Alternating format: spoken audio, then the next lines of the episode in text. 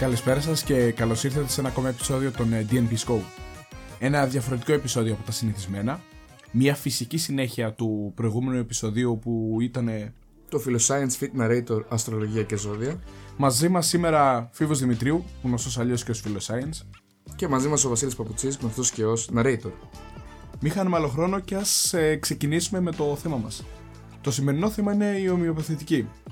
Είναι η γνωστή μέθοδος της εναλλακτικής ιατρικής, όπου θα έχουμε πάλι μια παρόμοια μορφή επεισοδίου, με τη μορφή διαλόγου, όπου Philoscience και Narrator θα σας αναλύσουν τα δεδομένα, τα γεγονότα της ε, ομοιοπαθητικής, όπου προφανώς, όπως και στο επεισόδιο που είχαμε για την αστρολογία και τα ζώδια, δεν σημαίνει ότι οι γνώμες που θα εκφέρουν οι δύο ομιλητές είναι οι γνώμες οι οποίες πιστεύουν πραγματικά, οι πεπιθήσεις τους, αλλά γίνεται και τις ανάγκες του γυρίσματος του επεισοδίου. Επίσης, να πούμε κάπου εδώ ότι υπάρχει μια διαφορά με το προηγούμενο επεισόδιο. Ποια είναι η διαφορά, Η διαφορά είναι ότι για την αστρολογία και για τα ζώδια υπήρχε και κάποια πιο ειδικότητα, να το πούμε έτσι. Δεν είμαστε ούτε γιατροί, δεν έχουμε τελειώσει κάποιο ιατρικό κλάδο ε, στις σπουδές που ακολουθήσαμε. Παρ' όλα αυτά όμως ε, η ομοιοπαθητική και γενικότερα η συζήτηση για τέτοιες πρακτικές μπορεί να γίνει εντελώς πάνω στο πλαίσιο του επιστημονικού ορθολογισμού και των αξιών αυτών που δεν είναι διαφορετικές ε, από κλάδο σε κλάδο. Είναι, παραμένουν σταθερές και θεμελιώδεις. Λοιπόν, ας ξεκινήσουμε με την παρουσίαση της ομοιοπαθητικής. Όπως γνωρίζουμε, η ομοιοπαθητική είναι βασισμένη σε, στην αρχή της ότι μία ουσία που σε μεγάλες δόσεις μπορεί να προκαλέσει τα συμπτώματα μιας ασθένειας μπορεί να χορηγηθεί σε ελάχιστες δόσεις και να μπορέσει να ανακούφισει τα ίδια συμπτώματα από τον οργανισμό ο οποίος προσβάλλεται από τον ιό. Αυτό συχνά μπορεί να μεταφραστεί ως τα όμοια θεραπεύουν τα όμοια. Αυτή η ρίση είναι πολύ γνωστή από τον πατέρα της ιατρικής, τον Ιπποκράτη. Η ομοιοπαθητική, ως γνωστόν, χορηγεί ελάχιστες δόσεις φαρμάκου για μια θεραπεία. Η λέξη ομοιοπαθητική σημαίνει παθαίνω τα ίδια και βασίζεται στην αρχή όπως είπαμε τα όμοια θεραπεύουν τα όμοια. Με άλλα λόγια, μια ουσία που μπορεί να προκαλέσει μια σειρά από διάφορα συμπτώματα σε έναν οργανισμό ο οποίος ως τότε είναι υγιής, μπορεί να δοθεί για να θεραπεύσει ένα άρρωστο άτομο που έχει τα συμπτώματα τα οποία προέρχονται. Για να μπορέσουν να αποφευχθούν οι τοξικές παρενέργειες οι οποίες προέρχονται από αυτά τα συμπτώματα και τα οποία γνωρίζουμε πώς θέλει να τα αντιμετωπίσει η συμβατική ιατρική, η κλασική ιατρική με τη βοήθεια της φαρμακευτικής επιστήμης Έχουμε τα ομοιοπαθητικά φάρμακα, τα οποία χρησιμοποιούνται στις μικρότερες δυνατές συγκεντρώσεις οι οποίες μπορούν να επιτευχθούν και έχουν θεραπευτικό αποτέλεσμα.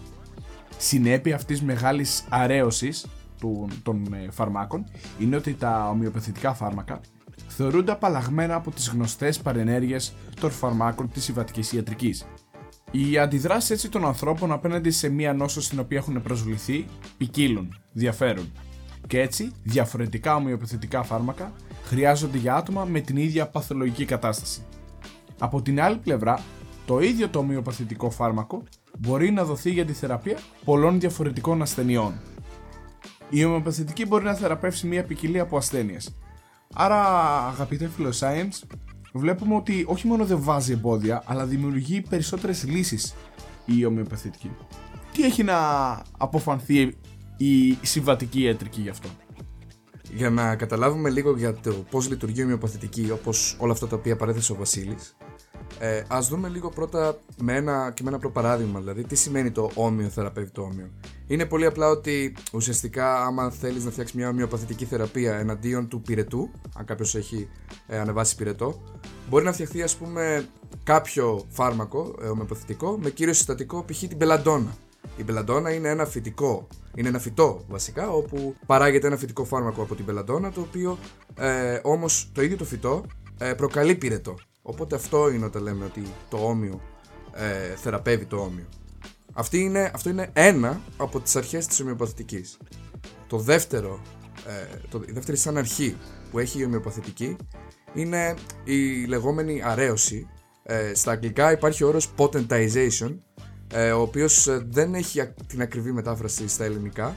Παρ' όλα αυτά, αυτό το οποίο σημαίνει είναι ότι γενικότερα στην ομοιοπαθητική υπάρχει η πεποίθηση ότι ένα φάρμακο, όπως είπε και ο Βασίλης, το βάζουν σε ελάχιστες δόσεις. Αυτό επίσης δεν είναι ακριβώς σωστό. Δεν είναι καθόλου βασικά σωστό γιατί στην πραγματικότητα αυτό που γίνεται είναι ότι παίρνεις ένα φάρμακο, παίρνεις την ε, αρχική ε, ουσία και πας και την αραιώνεις. Την αραιώνεις πάρα πολύ. Στην ομοιοπαθητική πιστεύουν ότι η αρέωση πρέπει να φτάσει σε σημείο ε, όπως ε, λέγεται 30 σε. Το 30 σε για να καταλάβουμε τι σημαίνει σημαίνει ότι ουσιαστικά ένα μόριο δραστικής ουσίας για να υπάρχει στο χάπι το ομοιοπαθητικό το χάπι αυτό θα έπρεπε να είναι τόσο μεγάλο όσο η διάμετρος της απόστασης γης ηλίου. Για να καταλάβουμε δηλαδή, ε, τα ομοιοπαθητικά φάρμακα, είτε τα sugar pills, δηλαδή τα, αυτά που είναι ουσιαστικά σαν παστίλιες, ε, παραδείγματος χάρη, ή ε, σε υγρή μορφή, στην πραγματικότητα έχουν ακριβώς μηδέν μόρια δραστικής ουσίας. Είναι καθαρή ζάχαρη ή καθαρό νερό αντίστοιχα.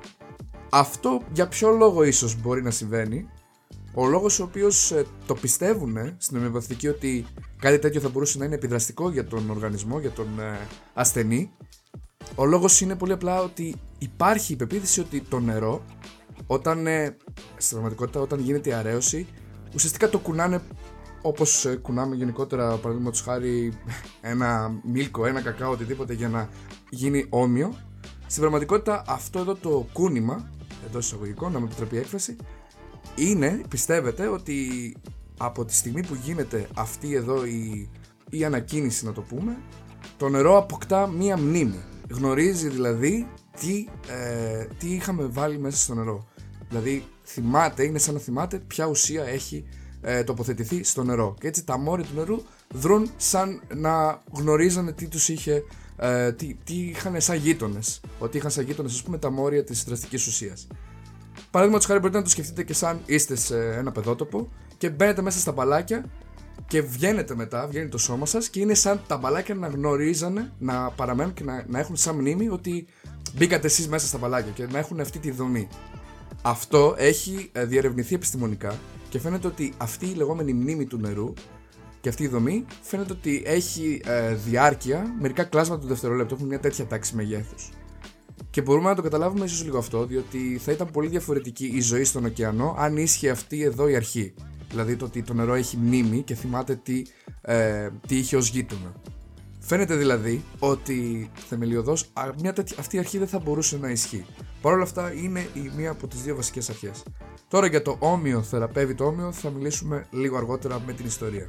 Αγαπητέ Φίβο, επειδή εδώ πέρα τώρα έχουμε έρθει για την ομοιοπαθητική, στο σημείο αυτό να προσθέσω ότι η ομοιοπαθητική δεν ήρθε για να απορρίψει την ιατρική, αλλά είναι ένας εναλλακτικός τρόπος.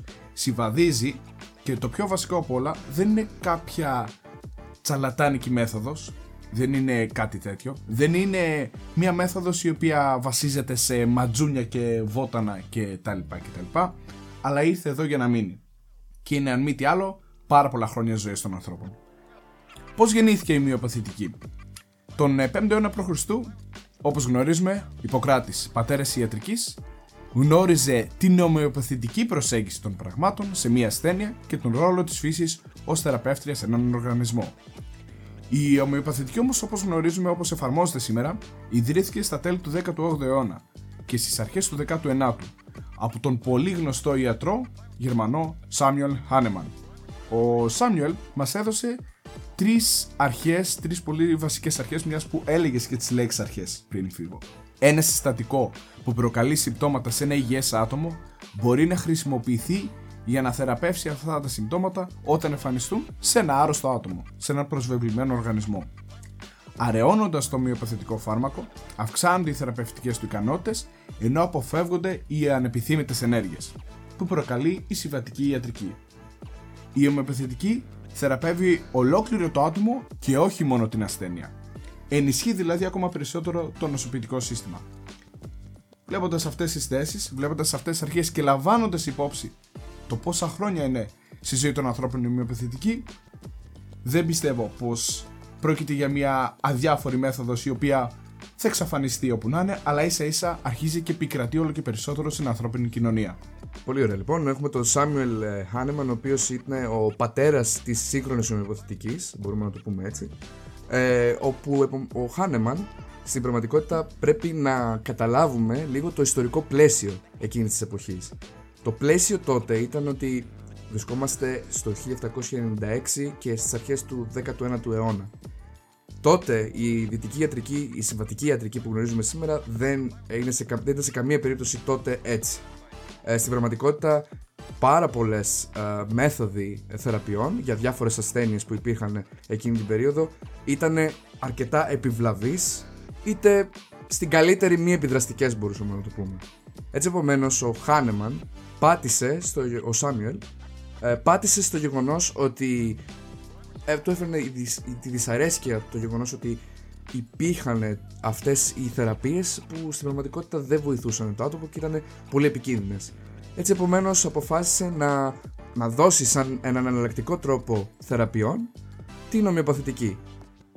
Αυτό βέβαια ε, ενώ λέει ο Βασίλης ότι ακριβώς επειδή υπάρχει ας πούμε μια ιστορία ε, στο, στις μεθόδους της ομοιοπαθητικής και όντως η ομοιοπαθητική δεν είναι ε, χθεσινή, είναι, έχει όντως μια μεγάλη περίοδο ε, στα, στην πλάτη της, κουβαλάει λοιπόν μια μεγάλη περίοδο στην πλάτη της. Παρ' όλα αυτά μπορούμε να καταλάβουμε ότι στο ιστορικό πλαίσιο στο οποίο αναπτύχθηκε ουσιαστικά η μέθοδοι του Σάμιουελ δεν ήταν επιβλαβής διότι ήταν όλα φυτικά ε, τα φάρμακα και οι θεραπείες οι οποίες ε, ανέπτυξε εκείνη την περίοδο. Ήτανε καθόλου επιβλαβής. Έτσι το καθόλου επιβλαβές είναι πολύ καλύτερο από το επιβλαβές ή μη επιδραστικό. Έτσι, γι' αυτό το λόγο τότε ήταν μια πιο καλή ε, εναλλακτική. Διότι τότε η συμβατική ιατρική δεν υπήρχε με τον τρόπο που τη γνωρίζουμε σήμερα. Η ομοιοπαθητική βέβαια μετά ε, στο 19ο αιώνα ε, γνωρίζουμε ότι το πρώτο σχολείο παραδείγματος χάρη ε, ε, ιδρύθηκε το 1835 στην Αμερική. Έπειτα ακολούθησαν και πολλά ευρωπαϊκά ε, Ινστιτούτα ε, όπως επίσης και στην Αμερική αναπτύχθηκαν και άλλα Ινστιτούτα. Ε, βέβαια ε, το 1920 ε, φτάσαμε σε ένα κορεσμό, άρχισαν να κλείνουν ε, τα σχολεία και το 1920 έκλεισε και το τελευταίο σχολείο το οποίο ήταν εξειδανικευμένο για μειοπαθητική. Όμως ερχόμαστε στο, στα 70s όπου στα 70s αν μη τι άλλο, αν θυμάμαι καλά από ό,τι έχω διαβάσει, ό,τι με έχουν πει οι γνωστοί μου που λάβανε ομοιοπαθητικές θεραπείες έχουμε την ε, άνοδο ξανά της ομοιοπαθητικής Ακριβώς. Έχουμε την άνοδο της ομοιοπαθητικής. Όπου βέβαια στα 70s αυτό το οποίο έπαιξε πολύ μεγάλο ρόλο στην επιστροφή της ήταν το λεγόμενο ε, φιλοσοφικό ρεύμα, αν μπορούμε να το πούμε φιλοσοφικό, εν πάση περιπτώσει ένα ρεύμα το οποίο λέγεται New Age. Ένα κίνημα το οποίο λέγεται New Age Movement, το οποίο, ε, το οποίο χαρακτηρίζεται, θα λέγαμε καλύτερα, ε, από ε, πρακτικές πνευματώδεις και θρησκευτικές. Στην πραγματικότητα υπήρχαν, ε, υπήρχε άνοδος ε, στις πίστες είτε των πιο ε, spiritual να το πούμε ε, στα αγγλικά και πιο θρησκευτικών ε, πεπιθήσεων στη δυτική κοινωνία. Έτσι λοιπόν στο New Age Movement επίσης χάρη στο New Age Movement αυξήθηκε και η αστρολογία, η δημοφιλία της αστρολογίας και Μία ακόμα πρακτική η οποία είχε απέκτησε δημοφιλία λόγω του New Age Movement ήταν και η ομοιοπαθητική. Υπήρχε και κάτι άλλο βέβαια το οποίο επηρέασε την ε, άνοδο της ομοιοπαθητικής και αυτό τι είναι, είναι αυτό το οποίο λίγο πολύ το ξέρουμε όλοι μας και λίγο πολύ το, υπάρχει και στις μέρες μας αυτό, είναι θα το πούμε κατά κάποιο τρόπο η χημοφοβία. Και τι εννοώ με αυτό, είναι ο φόβος για τα χημικά. Το να παίρνεις ένα φάρμακο το οποίο είναι χημικό, το οποίο έχει υποστεί επεξεργασία σε ένα εργαστήριο, φαίνεται πολύ λιγότερο ελκυστικό από το να επιλέξεις κάτι φυτικό, κάτι το οποίο σου προσφέρει φύση. Κάτι το οποίο ξέρεις ότι μάλλον είναι φυσικό, είναι φυτικό. Όλες αυτές οι έννοιες είναι, χαρακτηρίζονται από θετικές, είναι θετικές λέξεις ε, με θετική επιρροή ε, στην κοινωνία. Ενώ το χημικό είναι μια λέξη που είναι πιο. Να το, πω, να το πω πολύ απλά, υπάρχει ένα bias ε, πάνω σε αυτό. Δηλαδή, με απλά λόγια, το χημικό είναι κάτι το οποίο το φοβόμαστε, είναι κάτι το οποίο μας προκαλεί μια, ένα σκεπτικισμό. Είναι ο φόβος προς το άγνωστο. Είναι και ο φόβος προς το άγνωστο και επίσης θα έλεγα ότι είναι ο φόβος για το ότι υπάρχουν οι επεξεργασίες στα, σε ένα εργαστήριο ότι επειδή είναι χημικό και δεν, είναι, δεν προέρχεται από τη φύση, είναι στην πραγματικότητα μια ουσία η οποία μάλλον έχει υποστεί επεξεργασία και μπορεί ίσως πιο εύκολα να προκαλέσει κάτι ε, άσχημο στον οργανισμό. Εδώ έρχεται όμως η ομοιοπαθητική να δώσει τη λύση. Η ομοιοπαθητική είναι μία μέθοδος φαρμακευτική με χρήση φυτών ε, μεταλλικών στοιχείων, με χρήση ζωικών προϊόντων και όπως όλοι γνωρίζουμε υποστηρίζεται από μία μέθοδο φαρμακευτικής προετοιμασίας διαχειρός φαρμακοποιού. Δεν σου κρύβω φίβο πως ε, η γειτόνισά μου, εκείνη που μένει από πάνω, θυμάσαι που σου προηγούμενο στο προηγούμενο επεισόδιο. επεισόδιο. Ακριβώς. Η γειτόνισά μου και δεν είναι η μόνη, έχει και φίλες που μου έχει δείξει και γνωστούς, ε, ήταν ε, ασθενής σε μια ασθένεια και με την ε, χρήση των ομοιοπαθητικών αγωγών είδε βελτίωση, είδε σαφής βελτίωση. Και μάλιστα, λόγω των ομοιοπαθητικών φαρμάκων δεν δρούν όλα με τον ίδιο τρόπο σε όλους τους ασθενείς, αλλά κάποιοι θεραπεύονται πιο γρήγορα ή πιο αργά. Τι αρκεί σε αυτό, αρκεί να δώσεις την κατάλληλη εμπιστοσύνη στον αξιόπιστο ομοιοπαθητικό, γιατί ως γνωστόν, στα περισσότερα μέρη του κόσμου, η ομοιοπαθητική ασκείται από καταρτισμένους γιατρούς συμβατικής ιατρικής. Ένας από αυτούς ήταν και ο γνωστός σε όλους Χάνεμαν, ο Γερμανός επιστήμονας. Και κατά περίπτωση να σου πω και κάτι ακόμα το οποίο ενισχύει ακόμα περισσότερο αυτή την ε, πεποίθηση, αυτή την αντίληψη. Κατά περίπτωση τα ομοιοπαθητικά φάρμακα μπορούν να λαμβάνονται συνδυαστικά με τα φάρμακα της συμβατικής ιατρικής, αλλά πάντα με την καθοδήγηση του σωστού ομοιοπαθητικού ιατρού. Είναι αναμφισβήτητο γεγονός, όπως λες Βασίλη. Ε, είμαι πολύ σίγουρος ότι δεν είναι μόνο η γειτόνισά σου και οι φίλες της. Είμαι σίγουρος ότι πολλοί κόσμος ο οποίος ε, ενδεχομένως να έχει ε, πάρει ομοιοπαθητική ε, θεραπεία, ε, ενδεχομένως ίσως και ακροατές αυτού του καναλιού μπορεί να έχουν λάβει στο παρελθόν ομοιοπαθητική θεραπεία. Δεν το γνωρίζουμε αυτό, αλλά θα μπορούσε να συμβεί και αυτό. Υπάρχουν λοιπόν πολλές μαρτυρίες, μπορούμε να το πούμε, ή εν πάση περιπτώσει καταγραφές από ασθενείς οι οποίοι έχουν. Η πει ίδια ότι- μου η η γειτόνισσα μου είπε «Ε, έγινε καλύτερα. Μα την είδα μπροστά στα μάτια μου να γίνεται καλύτερα. Δεν μπορεί να μου το διαψεύσει αυτό κανείς. Ναι, ναι, ναι. Αυτό, ότι το γεγονός ότι υπάρχουν αυτά τα. Ε, να το πούμε, αυτές οι καταγραφές. Να το, πω, να το ξαναπώ έτσι. Ε, υπάρχουν αυτές οι καταγραφές μεν. Παρ' όλα αυτά, όταν θέλουμε να εξετάσουμε αν μια πρακτική α, αν έχει όντως τη σωστή επίδραση ε, στην ε, κοινωνία, αυτό το οποίο χρειάζεται η επιστήμη δεν είναι μόνο αυτές οι καταγραφές από ασθενείς. Στην πραγματικότητα αυτό το οποίο χρειάζεται ε, η επιστήμη, ε, αυτό το οποίο συμβαίνει και με τη συμβατική ε, ιατρική, με τα φάρμακα τα, της ε, συμβατικής ιατρικής δηλαδή, χρειάζονται οι αναλύσεις, τα λεγόμενα double blind, ε, οι double blind ε, trials, δηλαδή οι διπλά τυφλές δοκιμές, που με δύο λόγια τι είναι οι διπλά τυφλές δοκιμές, είναι ότι μαζεύονται κάποιοι συμμετέχοντες σε ένα πείραμα, σε, σε αυτή τη δοκιμή και υπάρχει και το γκρουπ των γιατρών και δεν γνωρίζουν ούτε οι γιατροί ούτε οι ασθενείς αν έχουν λάβει ένα, παραδείγματος χάρη, μια παστίλια ζάχαρης ή αν έχουν πάρει το, τη λεγόμενη δραστική ουσία, το χάπι της δραστικής ουσίας. Δεν γνωρίζουν τι έχουν πάρει. Ούτε οι γιατροί, ούτε οι συμμετέχοντες. Έτσι επομένως, ελαχιστοποιούνται έτσι τα biases. Οπότε έτσι μπορούμε να λάβουμε πολύ καλύτερα συμπεράσματα για το αν όντως είναι δραστική αυτή η ουσία ή όχι. Εκτός από αυτό όμως υπάρχει και ένα άλλο πολύ σημαντικό όπλο που έχει η επιστήμη, ε, τα οποία βέβαια οφείλονται και βασίζονται στη στατιστική, είναι οι λεγόμενες μετα-αναλύσεις.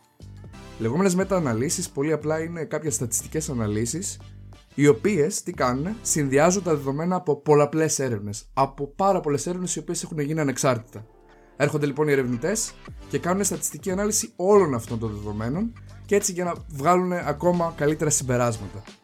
Από όλα αυτά λοιπόν, από τις ε, διπλά τυφλές δοκιμές και από τις μεταναλύσεις που έχουν γίνει στον 21ο αιώνα, φαίνεται ότι υπάρχει ελλειπής επιστημονική βάση για όλα τα claims, για όλους τους ισχυρισμούς της ομοιοπαθητικής. Πάρα αυτά, να τονίσουμε σε αυτό το σημείο ότι η ομοιοπαθητική δεν είναι η μέθοδος η οποία θα σου πει όταν έρθει κάποια δύσκολη στιγμή ότι μην πας και στη συμβατική ιατρική γιατί ως ως γνωστόν είπαμε συμβαδίζει. Δεν προσπαθεί να διαχωρίσει αλλά προσπαθεί να ενώσει. Πιο κλασικό παράδειγμα από αυτό δεν είναι κατά των εγχειρήσεων όπως λένε πολλοί οι οποίοι ανήκουν στο συμβατικό κλάδο της ιατρικής. Ίσα ίσα Υπάρχουν περιπτώσεις που χρήζουν χειρουργικής αντιμετώπισης αρκεί ο έμπειρος ομοιοπαθητικός που θα συμβουλεύσει τον ασθενή θα τον παραπέμψει σε χειρουργική αντιμετώπιση.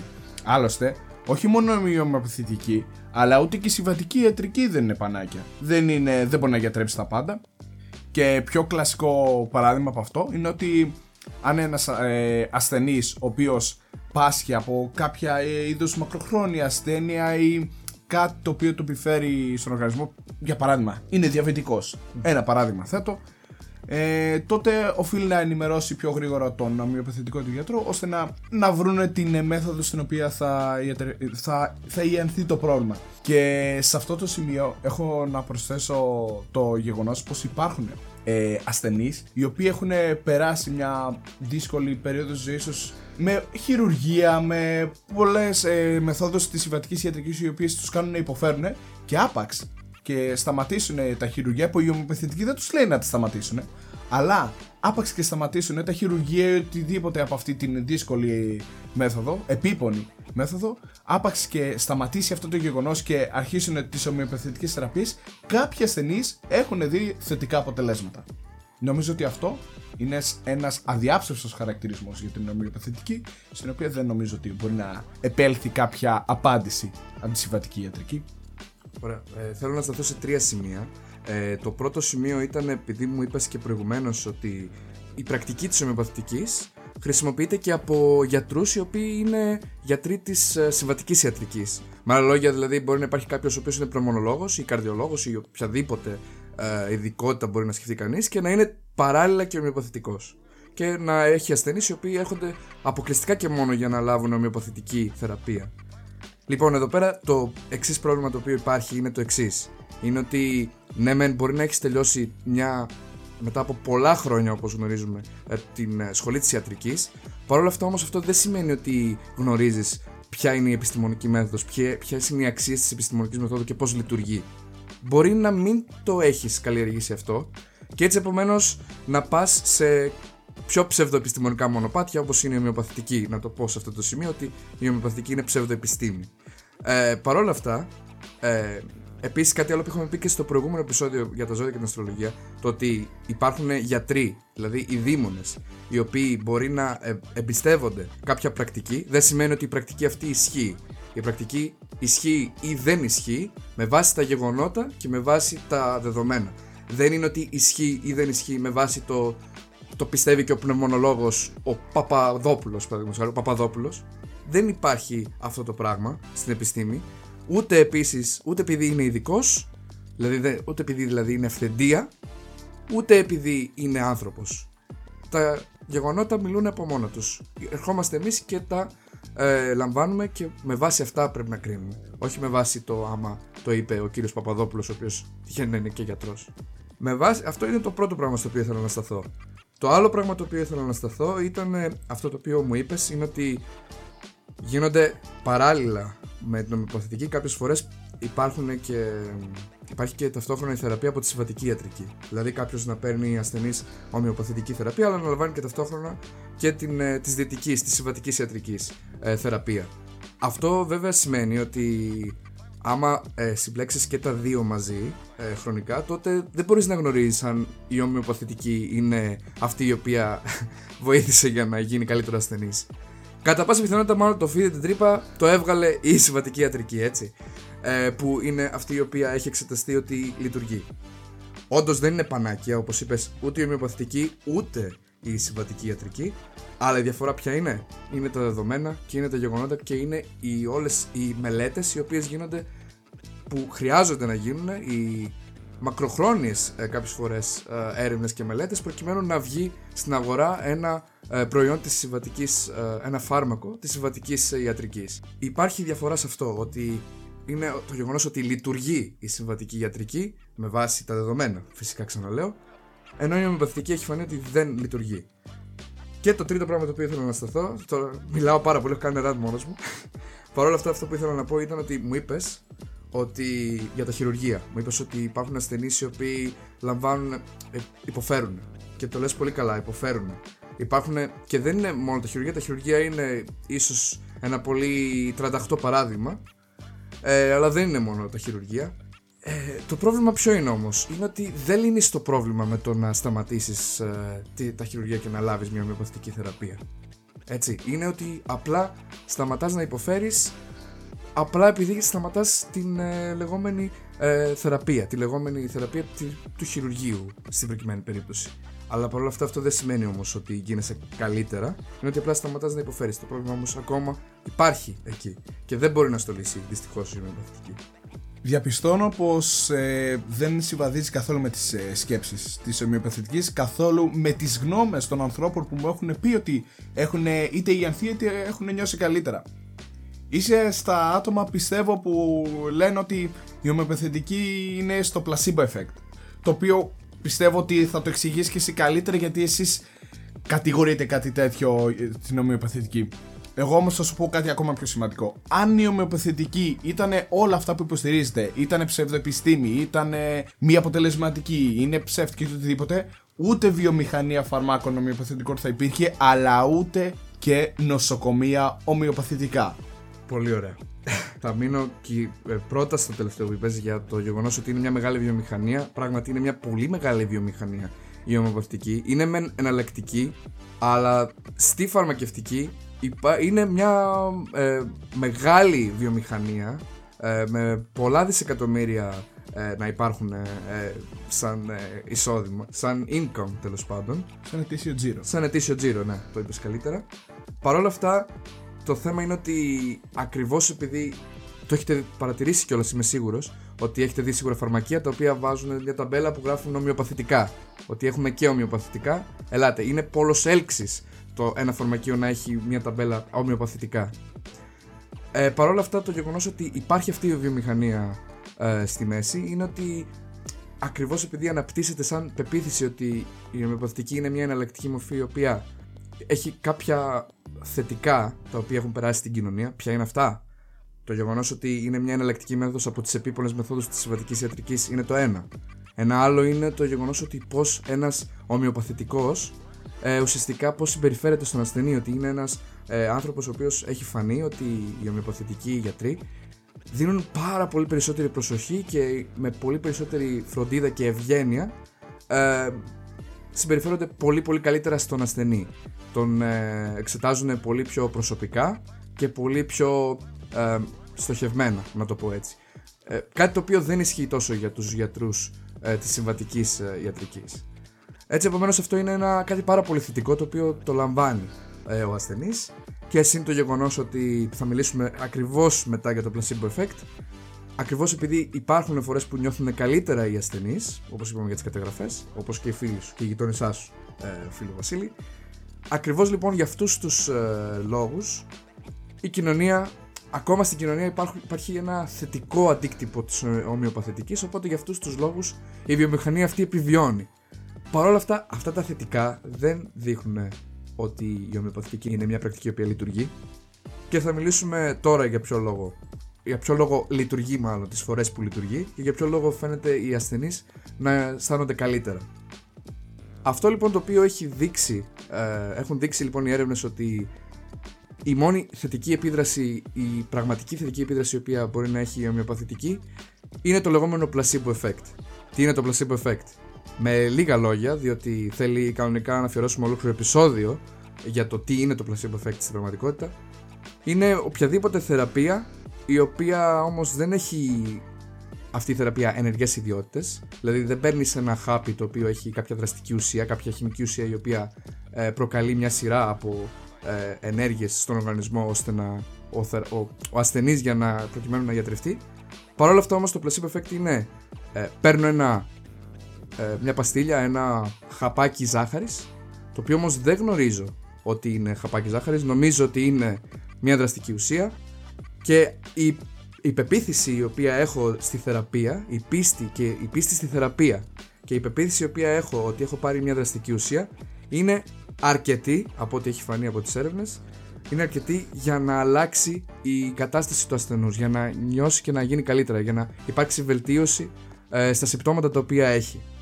Και αυτό είναι κάτι το οποίο το εκμεταλλεύεται, μπορούμε να πούμε η ομοιοπαθητική, διότι ακριβώς επειδή όλες ε, οι ουσίες οι οποίες έχουμε πει, οι οποίες ε, υπάρχουν, χορηγούνται στους ασθενείς, είναι είτε sugar pills με μηδέν, όπως είπαμε, άτομα δραστικής ουσίας, είτε νερό, καθαρό νερό. Έτσι, επομένως, ε, το placebo effect είναι ο λόγος, ένας από τους βασικούς λόγους μάλλον που οι ασθενείς βελτιώνονται και νιώθουν καλύτερα. Κάτι άλλο επίσης, βέβαια, το οποίο μπορεί ε, να παίζει ρόλο είναι αυτό που είπαμε και προηγουμένως ότι φυσικά μπορεί το φίδι να το βγάλει την τρύπα. Ε, δηλαδή η συμβατική ιατρική, άμα την παίρνει ο ασθενής παράλληλα με την ομοιοπαθητική ε, θεραπεία, πάλι θα νιώσεις καλύτερα για αυτό το λόγο, λόγω της συμβατικής ιατρικής. Αν δεν λαμβάνει όμως ε, μια παράλληλη θεραπεία ε, της ε, δυτικής ιατρικής, μπορεί ο χρόνος και η δυνατότητα του ίδιου του σώματος να γίνει καλύτερα να είναι αρκετός ο χρόνος προκειμένου ο ασθενής να ανακάμψει από μόνος του. Έτσι, επομένως, βλέπουμε ότι αυτοί είναι οι παράγοντες οι οποίοι παίζουν το κυριότερο ρόλο ε, για τον οποίο η ομοιοπαθητική φαίνεται να λειτουργεί και να γίνονται καλύτεροι οι ασθενείς. Τώρα, κάτι τελευταίο το οποίο θέλω να παραθέσω ως φίβος για να τελειώσει και το επεισόδιο. Αυτό το οποίο θέλω να πω είναι το εξής: Είναι ότι, ωραία, η ομοιοπαθητική ακόμα και αν δεν λειτουργεί, μας νοιάζει. Υπάρχουν ασθενείς οι οποίοι νιώθουν καλύτερα. Τι γίνεται με αυτό; Το βασικότερο επιχείρημα και ο βασικότερος λόγος που υπάρχει πρόβλημα με αυτό είναι ότι δεν υπάρχει επιστημονικός εξορθολογισμός. Και ποιο είναι το πρόβλημα αυτό, αυτό γεννάει άλλα προβλήματα, πιο θεμελιώδη. Υπάρχουν άνθρωποι οι οποίοι πιστεύουν στην ομοιοπαθητική και παράλληλα δεν πιστεύουν στη δράση των εμβολίων. Παραδείγματος χάρη, έχει φανεί αυτό. Έχει φανεί ότι υπάρχει σύνδεση. Δηλαδή, το γεγονός ότι μπορεί να νιώθω εγώ καλύτερα με την ομοιοπαθητική, την πιστεύω, ας πούμε, και νιώθω καλύτερα. Ναι, OK, okay, πολύ καλό αυτό από τη μία. Από την άλλη, όμως, δεν υπάρχει επιστημονικός ορθολογισμός. Οπότε την επόμενη μέρα, κάποια ασθένεια στην οποία θα έρθει η δυτική ιατρική και να σου δώσει ε, μια μορφή θεραπείας, εσύ θα είσαι δύσπιστος απέναντί της. Και αυτό θα προκαλέσει μεγαλύτερο πρόβλημα στην πάροδο του χρόνου, ακριβώς λόγω των ιδεών αυτών των οποίων έχεις αποκτήσει. Επομένως, αυτό είναι το πρόβλημα με το και τι έγινε. Εγώ έχω θεραπευτεί, είμαι καλά, νιώθω καλά. Αυτό λοιπόν ήταν ένα ακόμα επεισόδιο Philoscience Fit Narrator. Ελπίζουμε να βγάλετε τα συμπεράσματά σας για τον κλάδο της ομοιοπαθητικής. Δεν έχουμε να προσθέσουμε κάτι περαιτέρω, παρόλο που όπως ε, σας ξεκινήσαμε το επεισόδιο, να υπερθυμίσουμε για μία ακόμη φορά πως οι απόψεις που ακούγονται στο επεισόδιο αυτό υπό τη μορφή διαλόγου μεταξύ του Βασίλη και του Φίβου δεν αντικατοπτρίζουν τις προσωπικές τους γνώμες. Από τον Φίβο Δημητρίου Και από τον Βασίλη Παπουτσί, να είστε όλοι και όλες καλά. γεια και χαρά. Γεια σας.